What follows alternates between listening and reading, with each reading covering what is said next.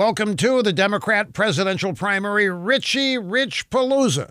Over the weekend, millionaire socialist candidate Bernie Sanders tore into billionaire left wing candidate Mini Mike Bloomberg. At a Democrat dinner in Las Vegas, Sanders blamed Mini Mike for implementing racist policies like stop and frisk when he was mayor of New York City. Sanders also attacked Bloomberg for opposing both minimum wage increases and higher taxes on the wealthy.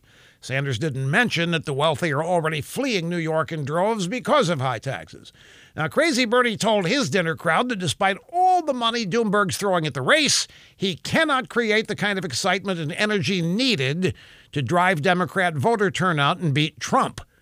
Well, maybe true, but you're omitting one thing, Bernie.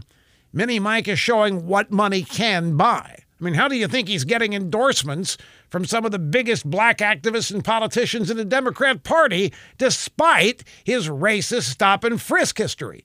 Bloomberg certainly has more money than you, Bernie, to spend on the drag and drop operations that Democrats use to get voters to the polls. But even with all of that, none of you Democrats are capable of creating the kind of excitement and energy needed to beat President Trump. You can take that to the bank. There's not a one of you that can even compete with him on the debate stage.